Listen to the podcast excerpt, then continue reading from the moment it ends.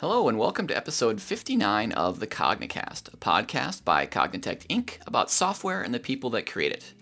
I'm your host, Craig Andera.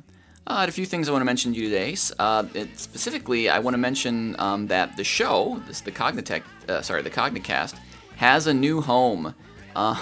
As you might be aware, we have been hosting the show on thinkrelevance.com, which is the website for Relevance, the company that we were before we merged to become Cognitect. And I have finally gotten around to doing the work to schlep the show over to Cognitect.com. So we're going to be retiring thinkrelevance.com as a home for the podcast. You can now find all things Cognicast at Cognitect.com/podcast. The feed should redirect, so there shouldn't really be anything that you need to do if you're already subscribed. But if you were visiting us on the web, you'll want to make sure that you go to the new home at Cognitect.com/podcast.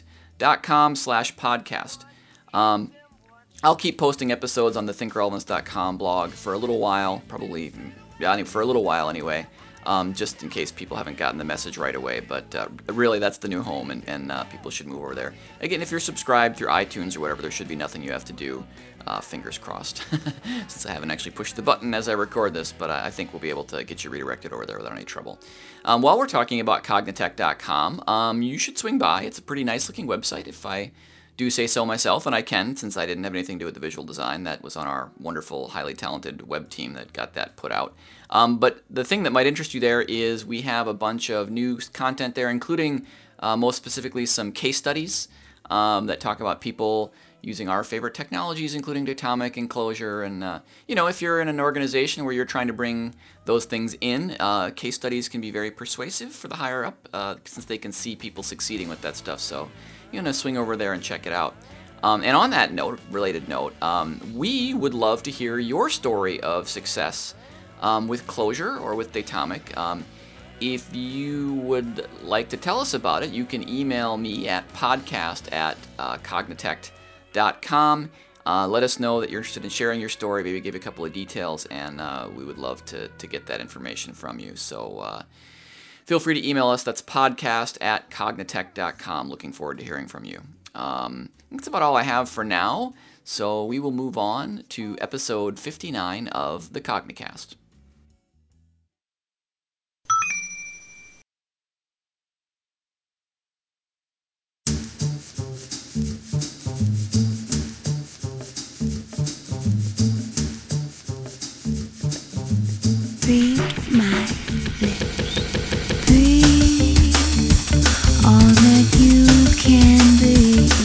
Make a difference, give your dreams to me, just like the television shows. Join the army, get ahead, oh please. No time for sleeping, there's too much to do. Don't you forget that we do what they want us to. Show on the figurative road. Okay, cool. So, welcome everybody. Today is Friday, June 20th in 2014, and this is the Cognicast. And today on the show we have, once again, Michael Nygard. Welcome to the show, Mike. Hi, nice to be back. Yeah, we're glad to have you. We have fun stuff to talk about today, and there's always the very strong possibility when you're involved that other interesting things outside of what I have in mind will come up as well. But before we get to any of that, I think you know the drill. I think most of our listeners do too, which is that we start the show with a song, and our guest is the one that picks that song. What are we playing you in with? So right now we are hearing Bittersweet, The Bomb. Bittersweet, The Bomb. Is that who's that by? I'm not familiar with this song. Well, the band is Bittersweet. The Bomb is the piece. Cool. How would you characterize that if you can? I would characterize it as a modern take on Tropicália. Okay. All right. Okay. If I knew what Tropicália was, I would probably get more out of that. I didn't know it either until I heard this group. Okay. So that maybe the piece speaks for itself, but I'm a little curious. Is that like a classic? I guess people are hearing it and I can't hear it right now, so maybe it's fairly obvious, but is that like a classical piece from... No, it'd be more like from the 60s. It was a sort of a Latin-infused but American-safe style of music. What Bittersweet brings to it is a really subversive sense of humor and some biting lyrics. Cool. Well, I'm super looking forward to hearing that as people are hearing it right now. But let's move on to things technical. And specifically, the main thing, or at least the first thing that I'd like to talk to you about today is something that we've mentioned on the show many times, but I don't think that we've ever really done a deep dive on, namely simulation testing. And I had you on because I know that you, and not just you, but perhaps you in particular have been doing a fair amount of work with and around this, I'll call it a technique, lately. And so I thought we could have you on, and we could I've done a little bit of myself, but I thought we could have you on and we could talk a bit about it. Sure, that would be fun. I've been diving deep into it, so happy to talk about the experiences. Okay, cool. Well, I'm sure you've had experience since it is kind of a technique that not everybody has come across. I'm sure you've had the experience of explaining it to people who haven't encountered it before. So maybe we can just start there with you explaining to our audience what this thing called simulation testing is and how it compares to other things that they may have encountered. Sure. And if you think it makes sense to tackle it this way, I'll try and describe it with a summary, then compare it to other techniques, and then maybe come back to the summary and see why we summarize it that way. Sounds great. Okay. So the summary is simulation testing is a randomized but repeatable test against a running system that does not attempt to validate actions as they happen, but validates everything globally at the end of the test. So to put it in context and to compare it, we can think about unit testing and sort of handwritten specs, cucumber-style specs or BDD, as all occupying a space that we call example-based testing. That is, I choose some inputs, I pass it to the system, and I look to see if I got the expected output for those inputs.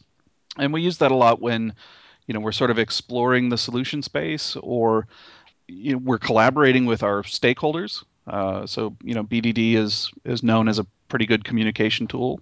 But there's only so much it can tell us about how well the system works. And the question of unit test versus integration or functional test is really just about sort of the scale that you're running at. They're all instances of example-based testing. The other style of testing is generally... Sorry, I just want to jump in there. Yeah, because example-based testing, I understand to mean that you say, for this particular input, 3, or this file, I get this particular output, this XML, or the number 17. Is that what you mean by example-based? Yeah, exactly. So if I'm testing addition, I test what happens if I add 7 and 8, and I'd better get 15. And the way that I know that it's 15 is because, I'm doing that math through a separate channel and just telling the test that that's the right answer. The reason that it becomes a question mark for us is, typically you pick a few interesting examples. Maybe I say, what happens if I add 0? Because that's the identity element and something different should occur. What happens if I add a negative number? If you're particularly imaginative or you've been burned enough, you'll say, what happens if I add 1 to int max? What do I get back then? Or what happens if I add int max to int max? Do I get 0, 1, negative int max, an exception, whatever?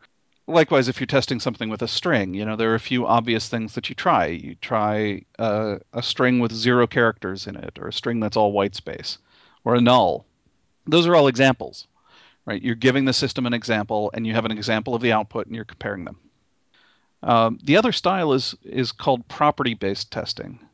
And there's a plethora of techniques and frameworks here. Some particularly well-known ones would be QuickCheck and test generative. So these rely on randomizing inputs and comparing the results against some kind of a definition of the properties that the system should exhibit. So the canonical example is, after sorting a list, the first element should be the smallest element. And if I drop that, then the first element should be the smallest element. And if I drop that, then the first element should be the smallest element, and so on, until I've exhausted the list. Yeah, and we had Reid on the show, Reid Draper, talking about SimpleCheck a bit, so people might be familiar with that implementation. Oh, yeah, fantastic. I love SimpleCheck. It's now renamed test.check, right, and it's sort of been adopted into Clojure Contrib. That's actually sort of one of my default testing libraries now. I bring it in on every project. Yeah, so randomizing the inputs and then asserting these properties about the result. What simulation testing adds to this is the idea that I'm testing from outside the system and I'm running through my entire set of actions. So, you know, if I'm looking at a banking system, I do thousands and thousands and thousands of transactions, and then I validate everything at the end. So I'm not aborting the test with a failure the first time I get back a result that looks incorrect. I'm running through everything, and then I'm running through all my validations, so I can see what properties hold and what properties don't hold. For something like a banking system, I might say every individual transaction returned successfully and returned within 2 milliseconds. And globally, all the money into the system matches all the money out of the system down to the penny. That last one is not something that you can verify sort of as you're going through every test. You really have to do it at the end of a test run. And so that's a nice way of being able to check individual actions as well as the cumulative effect of all of them. Right, right. And that kind of, you can kind of see where the word simulation comes from in the simulation testing, in the sense that you're driving the whole system. What you're simulating, you're not really simulating the system. The system is running, like it's, you know. Yeah, it's the real system. You're simulating the rest of the world. Right, right. Okay, cool. Yeah, that makes sense. I guess the one question that pops into my mind is, and I haven't been able to decide this myself, is if you consider these types of tests, you know, example-based individual tests like unit tests, example-based property tests, and then something like simulation testing. I can almost imagine like a grid where on one axis you could have, you know, example versus property, mm-hmm. and the other axis might be some other dimension, which is, you know, randomized automated input or input space exploration or something. And like unit tests would be down in one corner with individual inputs and, you know, I don't know, how is that, or is it more of a spectrum? Like, how would you characterize the space if you can? Well, you know me, every space is many dimensional. Of course. So example-based versus randomized input is definitely one of the big obvious things that you'll notice. Another one that really matters is the degree of integration or the degree of realness in the system that you're testing. So one thing about simulation testing is you are hitting a live, running, more or less complete system. It may not be feature complete or functionally complete, but you know, you're going through all the components of the architecture of the target system. So it's not like a unit test where you've isolated everything else. There's no attempt to do that kind of isolation here. I should revise that. It's not that there's no attempt to do the isolation. You isolate the non-deterministic exterior parties. So if you're testing a system that calls out to some web service, you know, you don't actually hammer your third-party service providers every time you run a sim. You put something in place that replays responses. Yeah, that's interesting. Maybe we can talk about this later, but I've actually worked on a system that is using a small-scale simulation test. It's not... We can go into the differences, but we actually do hit our third parties. And that really? Yeah, we do. And that actually, I think, drives back to one of the things that you said early on, which is you talked about randomized but repeatable inputs. Right. And as a result, that's something that we do not get out of the system is deterministic behavior. Yeah, that's interesting. Yeah.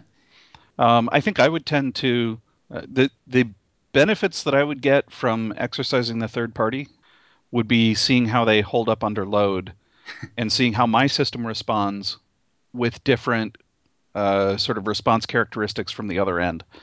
I might prefer to do that with a playback machine where I can inject latency under my control and see how my system responds. Yeah, actually that is the direction that we're headed with that particular system. But I just mentioned it because I think it might lead back into that randomized deterministic aspect that you were talking about, the randomized but repeatable aspect that you were talking about at the beginning. Mm-hmm. Yeah. Sorry, I didn't mean to preempt you. That's all right. I think I was enumerating dimensions, but I hit the interesting ones. Okay. But something that you mentioned, or the fact that you've got another way of doing this is one of the interesting things about this technique. I mean, I keep calling it a technique because You know, there's not just one way of doing it. It's a style of testing that has a few different manifestations. We did open source a library called Simulant that helps you manifest simulation testing and helps you build a simulation testing system. But, you know, that's just one way of doing it. There are many others. Yeah, and I've used Simulant specifically a few times. And the one of the things that struck me is that I think you can, we've talked about the fact that you could break this up a bunch of ways. One of them is along the dimensions you mentioned, but another is you could just look at it as a spectrum, which I guess is just a way of collapsing into one dimension, where that dimension is sort of level of effort. And I think simulation testing, at least in my experience, is the opposite end of the spectrum from something like unit tests. A unit test is very straightforward to write. You know, you call the function, you pass in 1, you check that you got 3 back, you're done. Simulation testing, at least when I've done it, has been something that has required a lot of thinking, a lot of setup, a lot of time to get right. Now, hopefully, and it has been true when I've done it, the payback, the corresponding payback has been, you know, commensurate with the input, the effort, level of effort put in. Like, as you were mentioning, there are things that you can check with a simulation test that you cannot check, no matter how many unit tests you have, because you get global knowledge of what happened. But it isn't the sort of thing that you can sort of take on lightly. Like, you don't walk up to the code and go, oh, I'm going to spend an hour putting a simulation test. At least, yeah, definitely not. I think there are things we can do to make it lower effort to get started. But one thing that I think pays back with simulation testing that's not obvious at the beginning is keeping the tests up to date. So, I mean, you've done load testing before, a lot of it. Mm-hmm. I've done load testing before, and I get frustrated at constantly having to wait and re-script the tests for whatever our latest application release is. Because in those types of tests, you typically write the whole script more or less by hand or with some kind of record and playback mechanism. I think we get really good compression in simulation testing because we have a small model that represents all the traffic that we expect to see. So I did a project at the beginning of this year where we used your library, Craig, Causatum, to generate state transitions. And so we had, you know, a pretty small data structure that defined the states that the client of this system could go through and the odds of going to another particular state and the time delay. And from that model, we can generate as much traffic as we want and as, you know, as big a script as we want. So as the target system evolves, it's really easy to just update the model and create a new script. Whereas if you're re-scripting, you know, you almost have to employ a full-time re-scripter to keep your functional tests up to date. Right. And that's actually why a lot of companies that start off with functional tests abandon them, because the cost of keeping them up is pretty high. So that cost reduction you're talking about, I believe, you can correct me if I'm wrong, I believe it falls out of a word that you put out there, model, which at least in Simulant, and I think more broadly in simulation testing, has a pretty specific meaning. I wonder if you could talk about the model and its relation to like the other bits of data that are in a simulation approach. Sure. So the model is really like the nucleus where this all starts. It's typically going to be small, like a set of parameters, the state transitions that I talked about. You know, something that describes the way an external entity would interact with the system. So I'm not modeling the interior of the system itself. And that is a distinction between this and, say, QuickCheck, where you are modeling the interior of the system and how it reacts to changes. This is modeling the exterior. So what kind of pages would people visit on a website? What kind of API calls would be allowed? And if you want, you can restrict your model to only the allowed sequence of API calls. But if you've seen the way clients behave in the real world, you'll probably allow a lot of randomness in the sequence because, you know, clients don't always behave the way they're supposed to. So then you take that model and you run it through a generator. And the purpose of the generator is actually to introduce the randomness. So you'll take the generator and say, I've got this model for how clients call my API. Now give me 10,000 different client interactions. and I'm going to record all those. I'm using the model. Well, I mean, there are many different ways you can express the model. We used a Markov model for the API generator that I was talking about. We've also talked about having sort of a little Bayesian state machine trained from real traffic. So if you've got an existing system, you can use, you know, yesterday's news to derive a model and then generate, you know, plausible but fake traffic of any volume that looks like yesterday's traffic. So, right. So that's actually an interesting point, I think, which is that you've talked about these two bits of data, although maybe we haven't been explicit about the fact that one of them is data. So you've got the model, which is like some parameters. Users arrive on average once every 3 seconds. It's that type of thing. Mm-hmm. And you've got, then you mentioned the test, I forget if you said script or whatever, but there's this. Yeah, the script. Right. That itself is actually data. You're not talking about taking the model and using it to power the simulation directly. Like you don't say, my input is a model, my output is a bunch of calls to the system. You're actually... Yeah, that's a really good point. Go ahead. Yeah, we do sort of intermediate each of these stages with a database. So yeah, the script that we generate can be reused as often as we like. We're not directly calling the system at hand. So you can generate the script in advance and actually inspect it and say, you know, does this make sense? Is this realistic? You can play it back at different speeds. So maybe you say, well, what if we, you know, hit the system twice as fast as we've ever observed in the past? Something along those lines. And that's a key part of the repeatability. So I can run a sim, detect a bug, fix the bug, and then rerun exactly the same sim and confirm that the bug is fixed. So there is a separate component that takes the script and then executes it and does actions against your target system. So the script execution is sort of a generic thing, but how to interact with your target system really depends on your application. Maybe it's HTTP calls. Maybe it's, I don't know, some socket-based protocol or messages in a queue. So, you know, we sort of split it up into the generic part and then the application-specific part. Right. Yeah, I kind of think of it as there's buckets, and the data is in buckets, and then there's sort of pipes between them that run through a program. And so there's a program that goes from the model bucket to the script bucket, and then a different program that goes from the script bucket to the, and you know, that program is the one that drives your system, and the bucket that it feeds into is the data that you collect during the run of that particular run. Yeah, that's a good way to think of it. Almost like you could draw a data flow diagram. Nobody does that anymore, right? Tools that people have forgotten about. Yeah, right. Yeah, and then there's another step too, though, right? I mean, because this, and I'm sure you're coming to this part, which is you have all this data, then comes this other part. Well, there's two other parts that we have to talk about. One is, so I've already said you're calling the target system, but we're not validating anything then. So we have to capture enough information to apply those validations. So that's usually going to be, you know, some sort of a log of what the responses to our actions were, and any other telemetry you need from the target system in order to tell whether it's working correctly. Mm-hmm. So this is a place where we sort of break the black box assumption. It's not truly black box because we may need to have probes into the target system to get info out.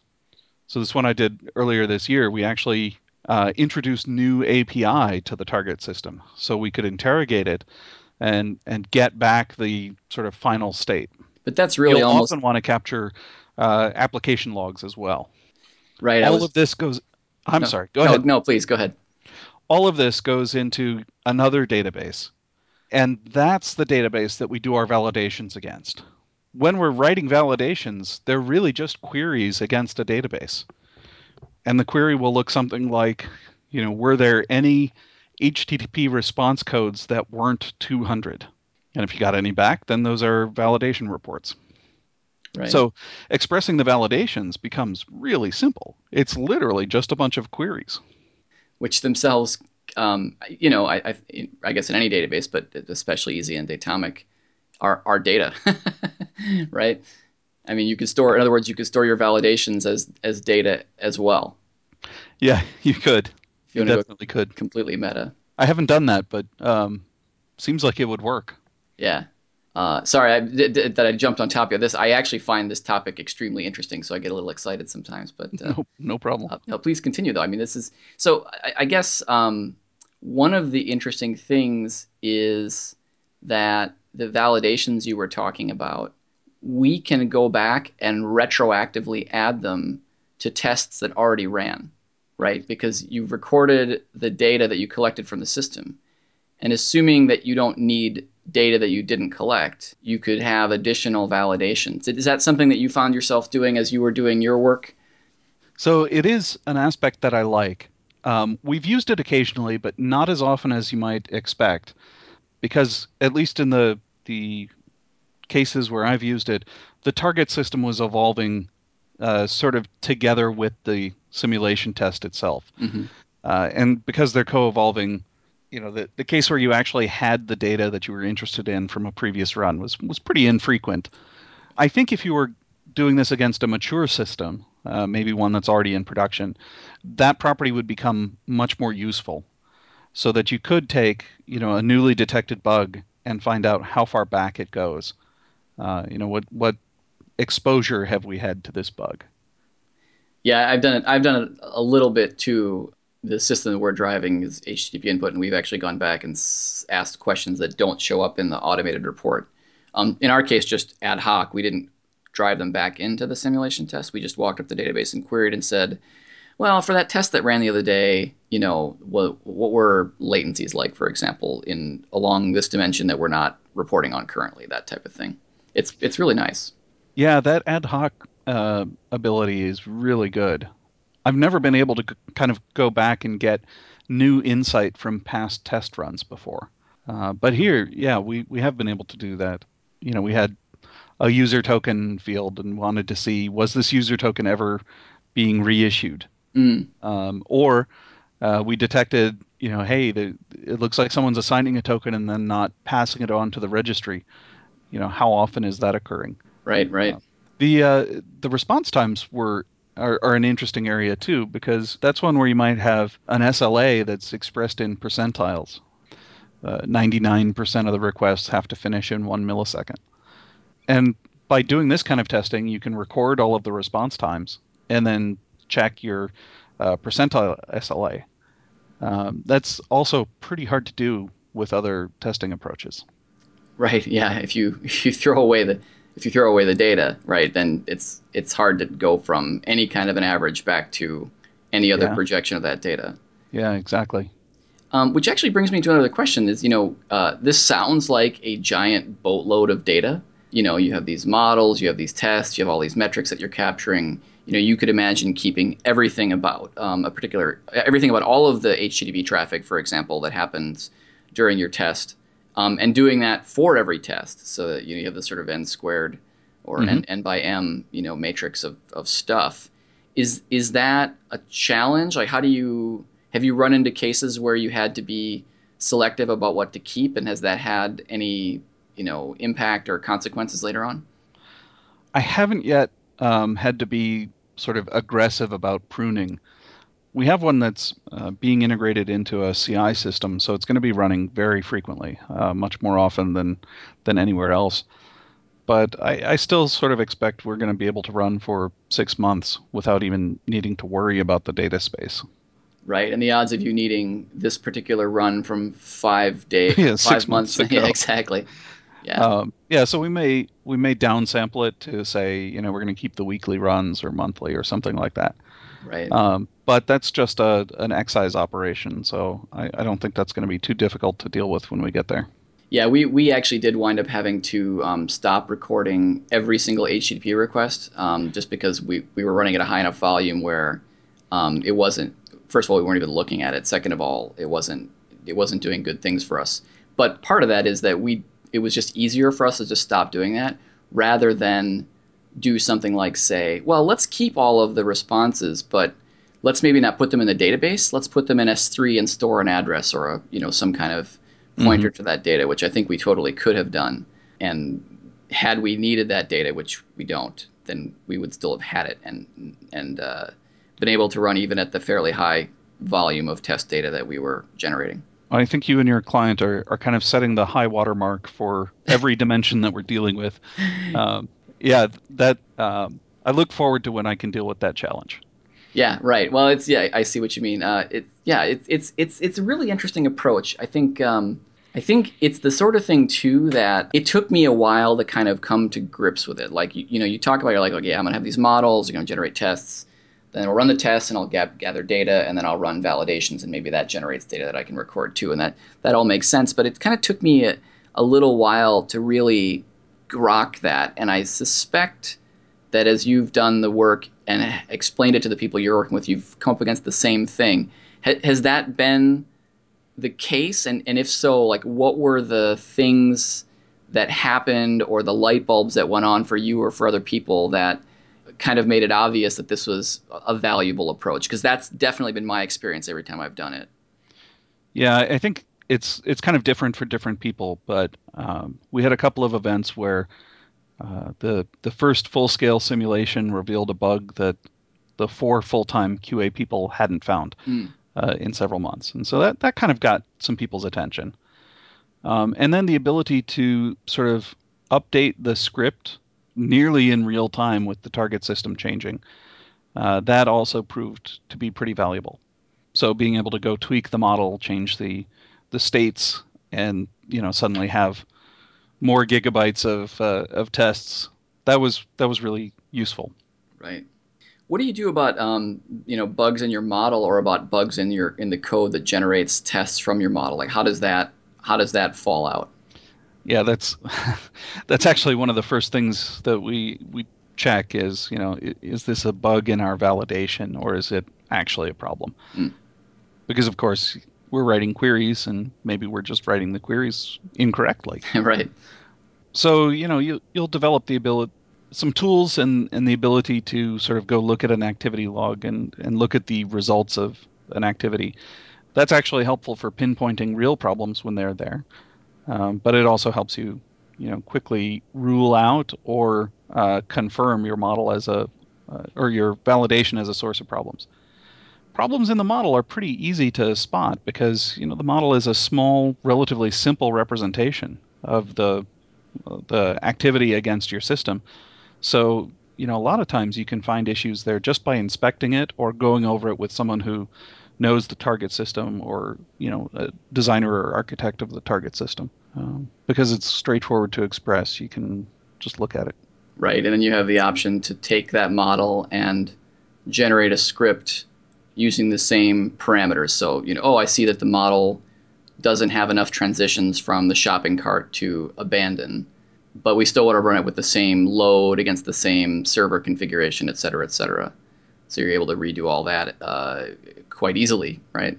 Yes, and sometimes you actually want to be deliberately different than reality. So, if you're doing a what if scenario that says, what if we have a super hot item? How do things behave? Or, what if we get a flash mob hitting us? What if we get DDoSed? What if our credit card provider is not responding? Mm-hmm. Any of those things. You can usually, tweak the model or the generator and test it out. Yeah, that's cool. Let's see. Like I said, my experience has been that first of all, as you say, I hear some of the conversations. I know that we're definitely doing some work to make this easier. Mm-hmm. I think it's never going to be at the unit testing end of the effort or convenience spectrum, because you're trying to do something that is inherently custom.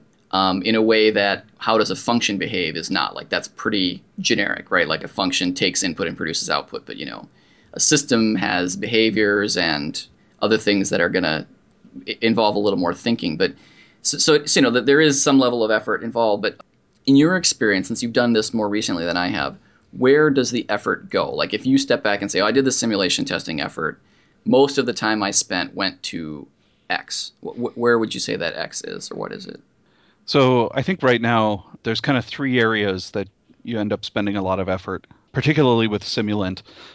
A lot of effort goes into kind of just the basic environment and plumbing So, you know, getting to the point where I've got a main function that I can run that dispatches to each of the lifecycle phases. You know, assuming you don't just want to run all your simulations from a REPL, you need some amount of setup. Right. I think another place that you end up spending a lot of time is writing the actions against the target system. So whatever it is, you know, internally it's going to dispatch to some executor for an action, but then you actually have to do something. You know, you got to talk over a wire to another program. And just putting together the arguments and identifying who you're talking to and recording the results, you kind of have to do that per action right now. And then, of course, the validations are where you would like to spend all of your time. So right now it's like, you know, a third goes into each of those areas. Mm-hmm. I think there are things we can do to make writing the actions a lot simpler.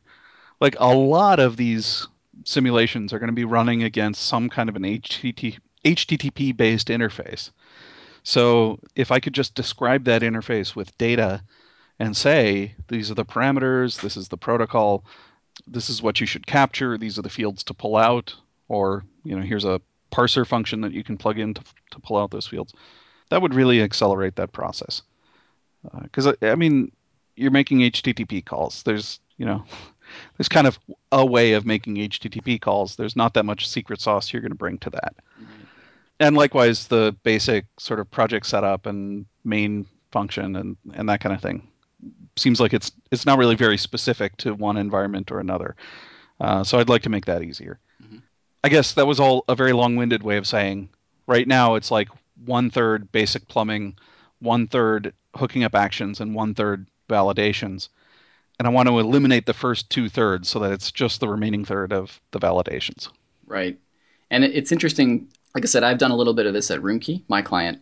But I've been watching the rest of the company, Cognitect, and we have been doing an increasing amount of this work. And so, you know, we're getting more experience. We've actually been through a fair number of projects with that either are a simulation testing project or have a significant simulation testing component. I mean, so I feel like, you know, the types of patterns you're observing are stuff that we're really well on our climb up the hill on that. Does that seem the same to you? Well, I mean, bragging just a little bit. Yeah. I think. I mean, this is not a simple thing to describe, right? It's a concept that requires some communication. And then once you get into the implementation, there are definitely some techniques that you'll learn, like, you know, how do I actually control randomness? What do I do with values that I get back and have to, you know, hold on to for a while and then return? You know, there are subtleties at every step, and so yeah, it's been interesting to explore this throughout this year, and definitely interesting. It would be interesting to do more of them. Yeah, for sure. It is fun stuff because you do, I mean, anytime, you know, my background has been more around load testing than simulation testing. And the thing I always say about load testing is you are guaranteed to learn something. I mean, and not just about the system or test, but learn something you never knew, you know, like, oh, wow, that's how JVM memory allocation works when X, Y, and Z are true, like that type of thing. So I think it's the same thing. It's always a learning experience. It is. Yeah. Speaking of load testing, one of my first learning experiences is first thing you should look for is your carrier throttling your bandwidth. Right. Yes, I actually had exactly that with the load test I was running. I was running it out of my house, and I'm like, let's change the endpoint I'm hitting to a total no-op. So just to establish an upper bound. Right. And I did that, and I'm like, yeah, I'm pretty sure that should be way, way higher. So let's take a look at network. And sure enough, that was the limitation. Yep. Yeah. Well, cool. So I know that you had a trajectory through the kind of description part, and then you wanted to circle back to the summary. I don't know if we have arrived at that point, or if there's more of the path before we come back to the starting point as you were intending. What's the next thing you wanted to talk about? Well, so the return to the summary is to say, you know, it is a randomized but repeatable way of applying traffic to a real system running more or less in its actual environment and expressing validations of global properties. So I think because of the way we've broken down each of the different components and because of how we're keeping data around at each of those components. I hope it's clear now how we introduce the randomness, how we get repeatability, and how we're able to validate those global properties. Mm-hmm. Yeah, it's super cool. So if someone wanted to get started with this, is there a good, I mean, I don't think there's a book, at least I haven't heard of one. How would you recommend if somebody wanted to, they're like, yeah, I've got a system, we've got integration tests, but I'm mm-hmm. interested in getting started. How would you recommend to people that they get going with this? So there's a few things we've already made available online. I wrote a blog post that included simulation testing. I think that was November of 2013, or somewhere around there, fall of 2013. We can put the link in the show notes, mm-hmm. I assume. Yep. We've also got Simulant, the open source execution engine or runner for simulation tests. That's available on GitHub. So that's another good way to get started. And then I'm sure we've got videos from one or another of the conferences where we've talked about this. I know Stu Holloway has been talking about it quite a bit. Right. And of course, you can always give us a call. I'm interested in doing more of these projects. So if you want to, start bringing simulation testing into a real system, give us a shout. Absolutely. We're always willing. We're always happy to talk to people about this stuff. Well, I'll turn it to you. What else have we not hit here, Michael? I mean, it doesn't have to be about simulation testing. Are there other things that you have on your mind that you'd love people to know or to hear about, or appearances or anything like that? Well, I mean, we have a monthly post that goes out on where to find Cognitex. That's usually the best way to locate me. Right. I've got a few things coming up this fall in Europe. So those will be interesting. Looks like I've got a nice summer vacation going, so I won't be anywhere for a little while yet. That's cool. Yeah, I saw you. I think it was you tweeted the other day that the list we have of the stuff that Cognitex are speaking at for the rest of the year is like 3 pages long or something. Yes, that was incredible. Blew me away when I saw the whole list. Well, you're not a small part of that. I know that you do a fair amount of traveling and speaking. But yeah, it's impressive. Again, as you say, doing a little bit of bragging, although I'm definitely not pulling my weight on that count, but yeah, it's interesting. Like, I would encourage people, for my part, to just to try. I know we said that there is a learning curve, but mm-hmm. I will say that the learning curve it's twofold. It's the one around understanding the concepts, and you've done a pretty good job of explaining them. But I know that even after having people explain it to me, I still had to sit down and actually work with it, and then it made sense. I had the same experience. Right. So there's just this something about it that it's either different enough or something that it does take a little bit of just like pounding your brain against it, and then it actually hangs together very, very well. Because I don't have any trouble remembering it because the model is, and I don't mean the model specifically we were talking about, like the conceptual framework is easy enough to hang on to. Yeah. But then the other piece that is a bit more of a hill to climb is writing a full-up simulation test against a real system.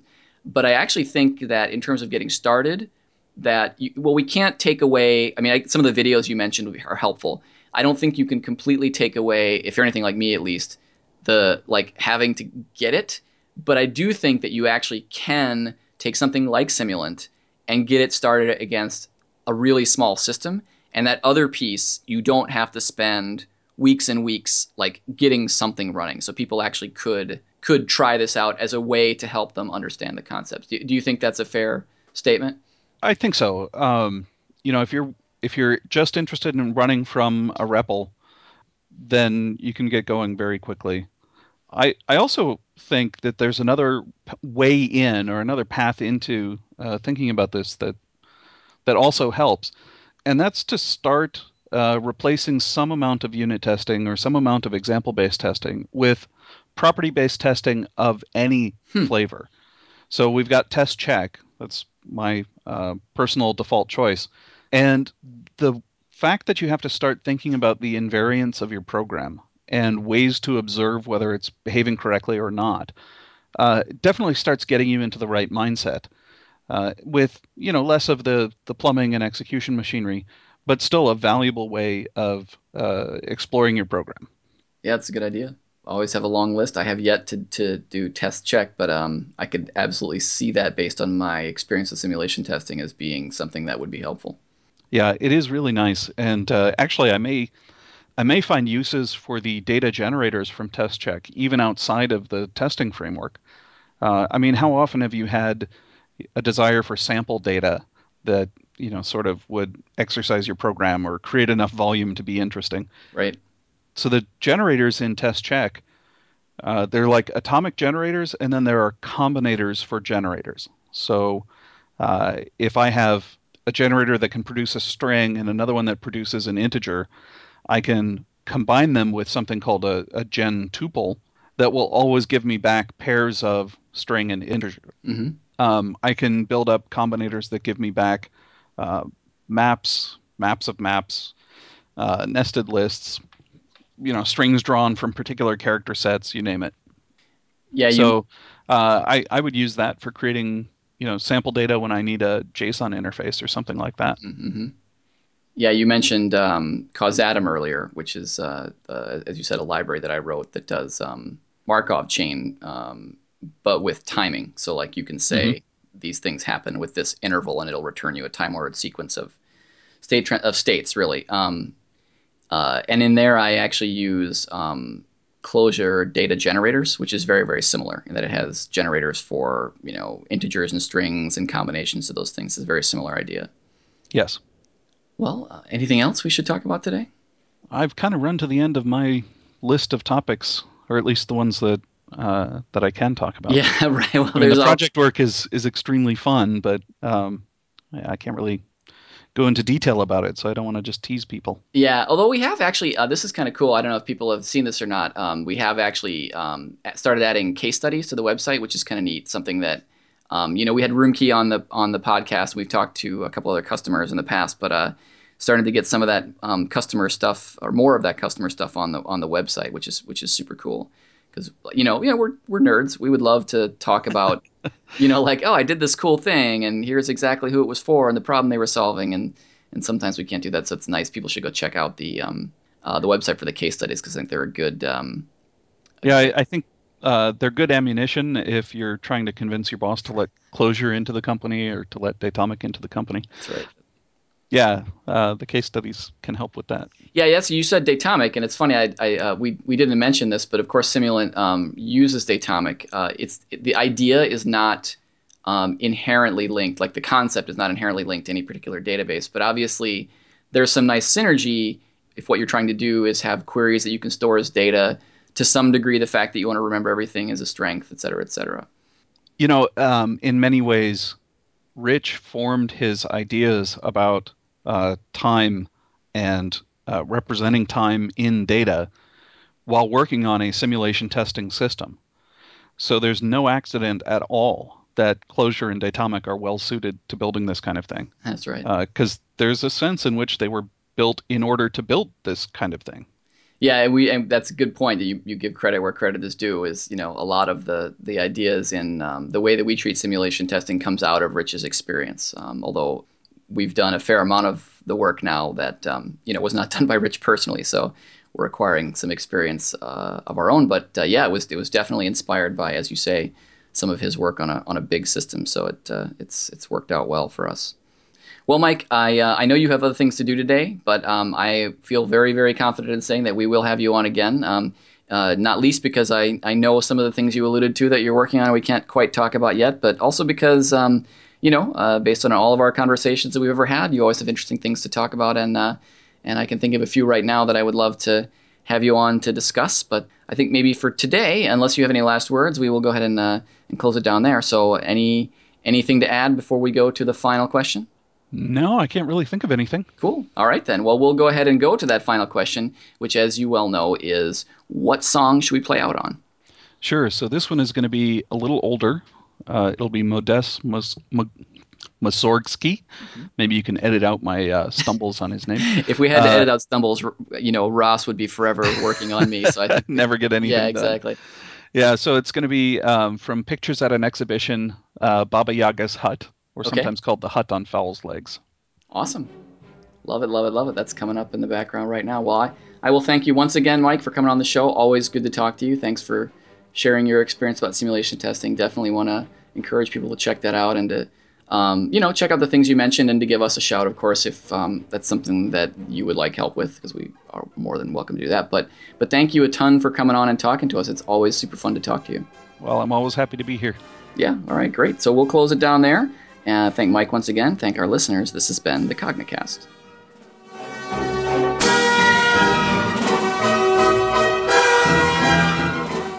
You have been listening to The Cognitcast. The Cognitcast is a production of Cognitect Inc., whom you can find on the web at cognitect.com and on Twitter at Cognitect. Our guest today was Mike Nygard on Twitter at MTNygard. That's MTNygard. The Cognitcast is produced with help from Alex Miller, Alex War, Damian Mack, David Chalimsky, Jamie Kite, Justin Gettlin, Lake Denman, Luke Vanderhart, Lynn Grogan, Mark Phillips, Michael Fogus, Paul DeGrandis, Ryan Neufeld, Sam Mumbuck, and Stuart Sierra. Episode cover art is by Michael Parento. Audio production by Russ Olson. And I'm sad to report that with this episode, we bid adieu to our producer, Sandy Ezel, who is moving on to new adventures. Thanks, Sandy. We will miss you. I'm your host, Craig Andera. Thanks for listening.